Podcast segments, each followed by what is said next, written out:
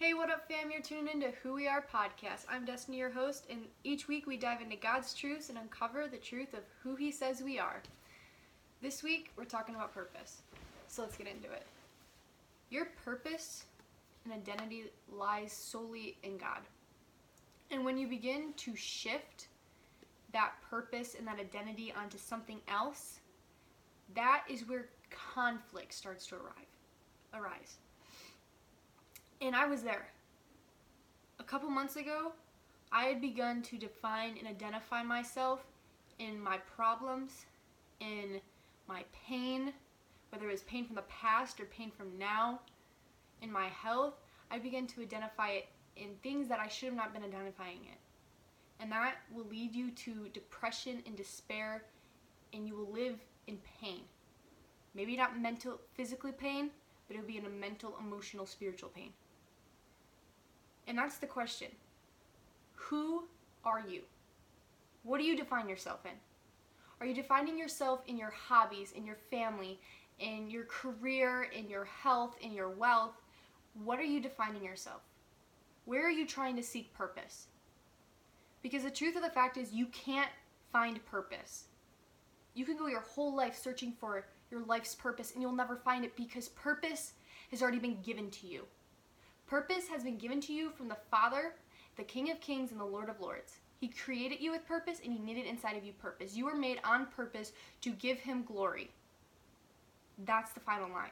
What you instead search for is validation. You go your life looking for validation through people, through jobs, through achievements. And that can often, if you are not careful, slowly switch into you trying to find your purpose and you begin to in a sense lose that knowledge in your soul of souls of that you have been given a purpose that you were chosen that god is the only one that says and gets to call you who you are as it is.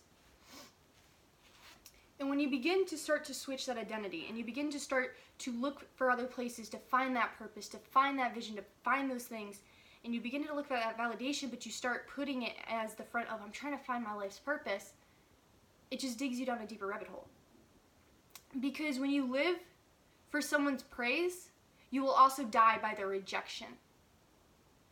And you'll start to live through pain. Our culture today is searching for feel good messages.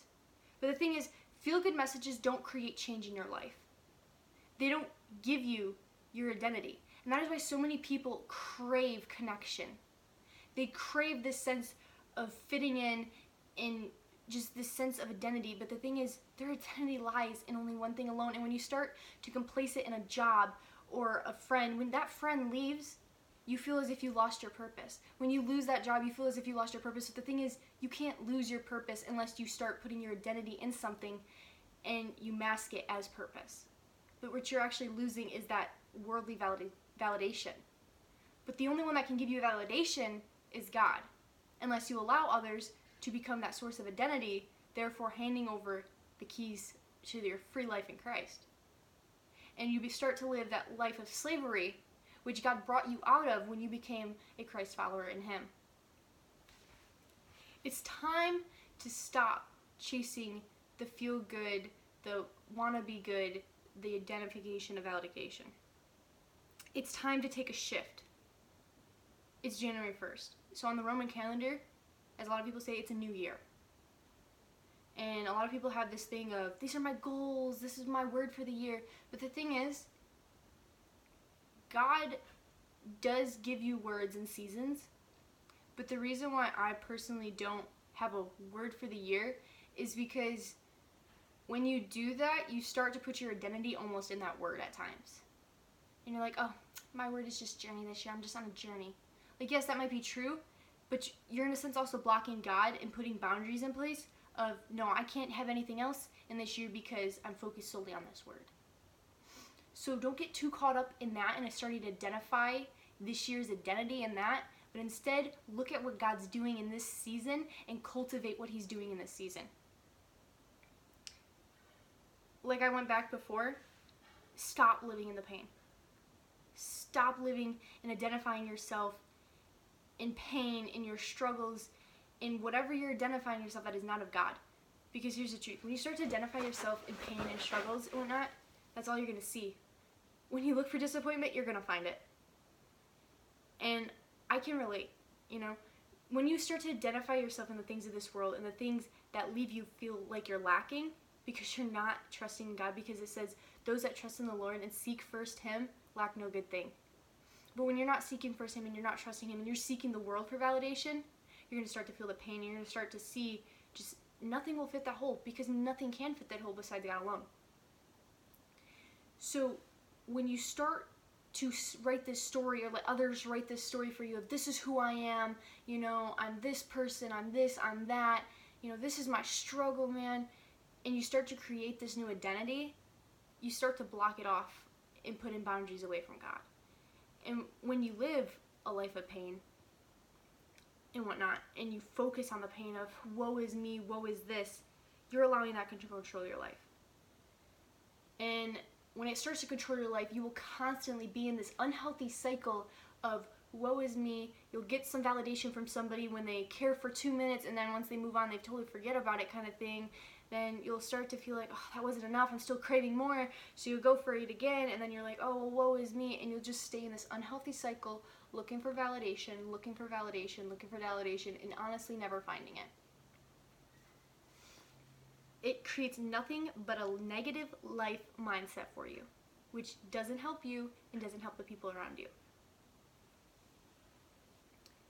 When people begin to place their identity, their God given identity, in their problems, they begin to look through the validation with people feeling sorry for them.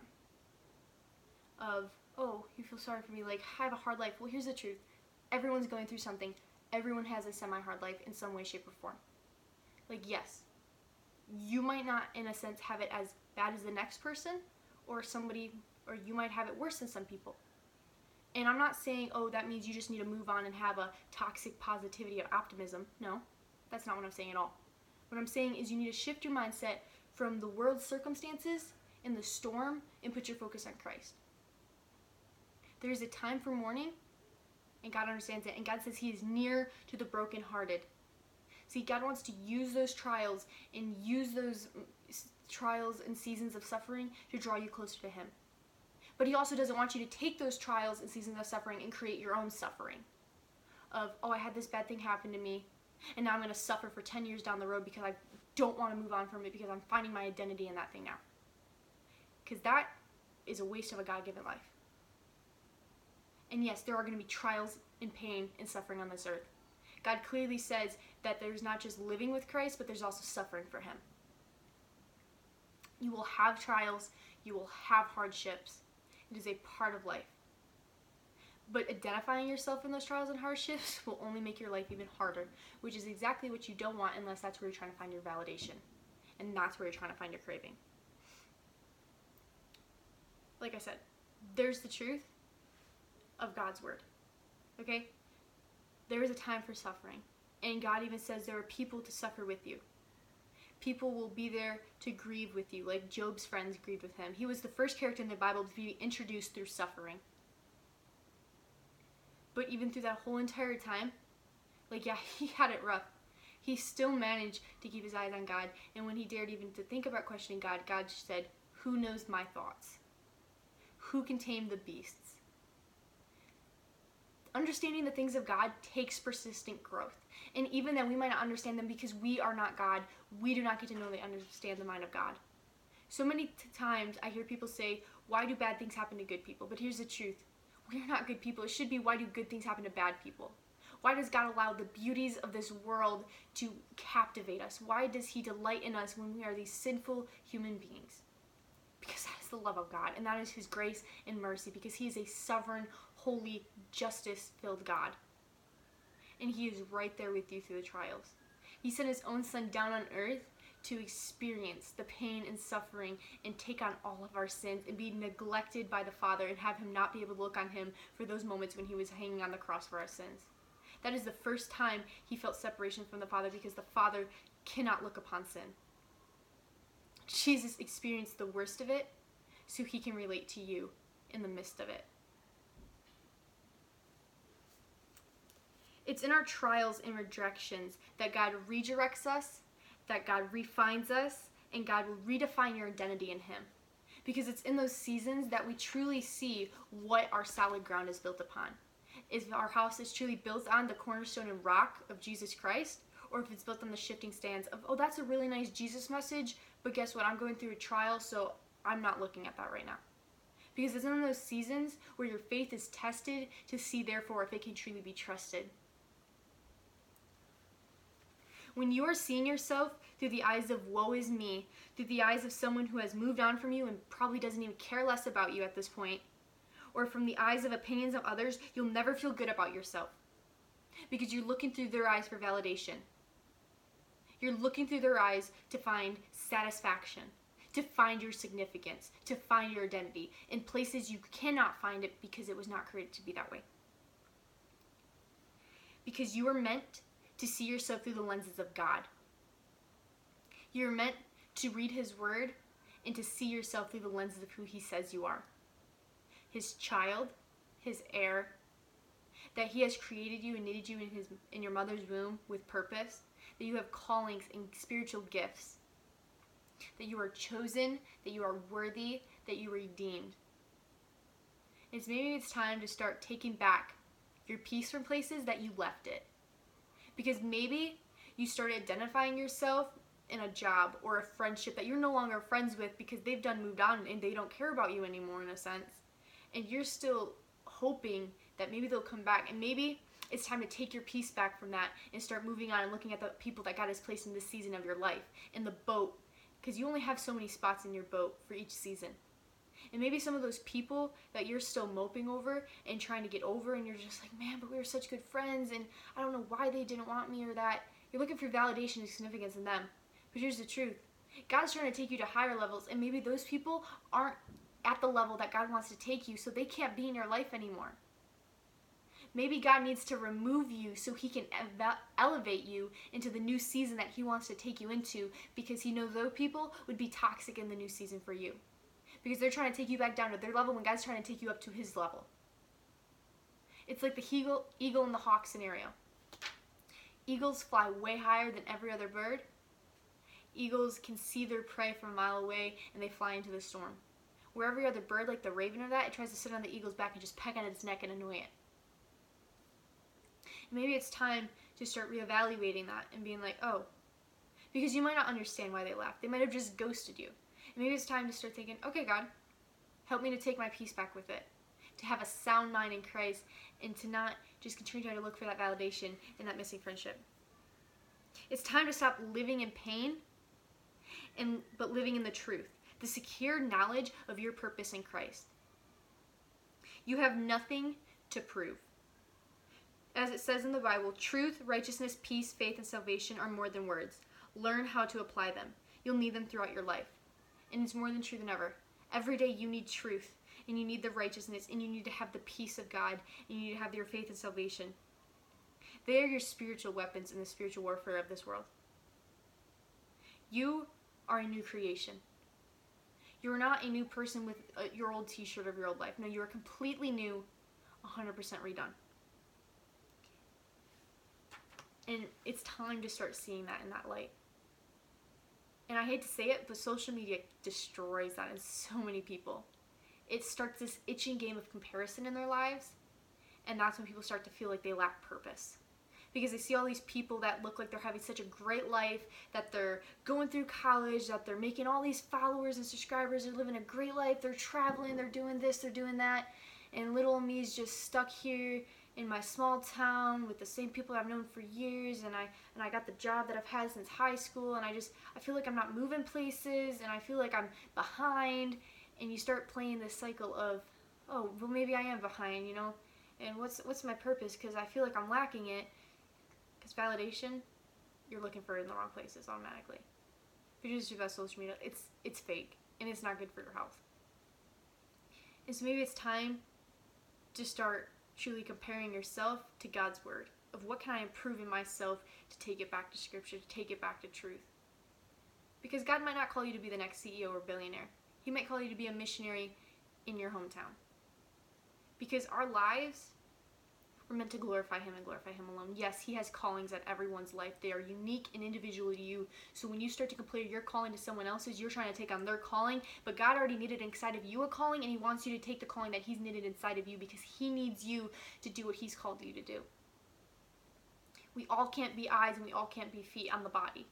Some of us are hands, some of us are mouth, some of us are the eyes, the feet, you know, everyone has unique and special gifts and start to start cultivating that inside of you. What has God cultivated inside of you? That purpose that He knitted inside of you, your identity that He knitted inside of you, those gifts. What has He knitted inside of you that He wants you to run with? That the devil knows that if you unlock those and you start following after those and cultivating those, that you're going to do some damage for the kingdom. What are the things that when you start to like go after them because you feel that calling inside of you that you just get so afraid and that fear tries to swallow you whole? And that you just get discouraged. And that this enemy almost comes against you and maybe it's yourself because the greatest enemy is the enemy inside of you. Your mental game you can shut down something before it even starts. And the devil knows that. That's why he's after your mind and that's why god says you need to constantly renew your mind in him. That's why the bible says that you need to have a sound mind in christ that you need to have a mind of peace. Because god knows your thoughts and your words are the forerunners of your life and if the devil can take you out just by getting you to fear something before you even pick up a camera, or you pick up a pen, or you go and talk to that person, he's already got you beaten. He's already had the battle won, and he didn't even have to do any like physical damage to you. He just had to fight you mentally. So stop trying to do it all. Stop trying to do it all. And when I say that, I say that for myself as well because I often feel like I have the world sitting on my shoulders. But the thing is, the world doesn't sit on my shoulders. And even if I mess up five times, 20 times, if I mess up 24 times, an hour a day, and I probably mess up more than that, let's be honest, because I'm human, it's not going to change God's plan. You know, God is not going to just shaft you if you sin once. Like, I'm not saying go and sin, that's not what I'm saying at all. Okay, but I'm saying that that's where his forgiveness comes in when you have a relationship with him. It's like when you have a relationship with a friend and you do something that hurts them. You know, you go and you apologize and you repent and they bring you back in. And if, if anything, it tightens the relationship for them. I'm not saying you sinning is going to tighten your relationship with God. That's not what I'm saying at all.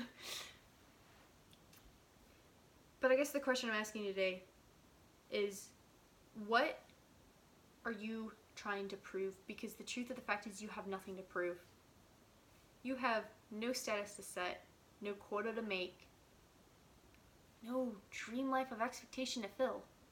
Because we set expectations on ourselves, and sometimes we set them so high that we leave ourselves feeling discouraged and that we feel like we're behind in life because we've created expectations of where we think we should be, and that doesn't leave room for God to say, No, I don't want you over there, I want you over there. See, he says, For I know the plans I have for you. Not we know the plans and we're like, okay, God, work with my life that I kind of want. You know, God, I want to, I want this kind of life, and I want these luxuries, and I want these comforts. And God might be saying, no, no, I need you over here. There are people I need you to talk to over here. So start looking at the beauty around you. Start saying thanks. A heart of gratitude destroys negativity.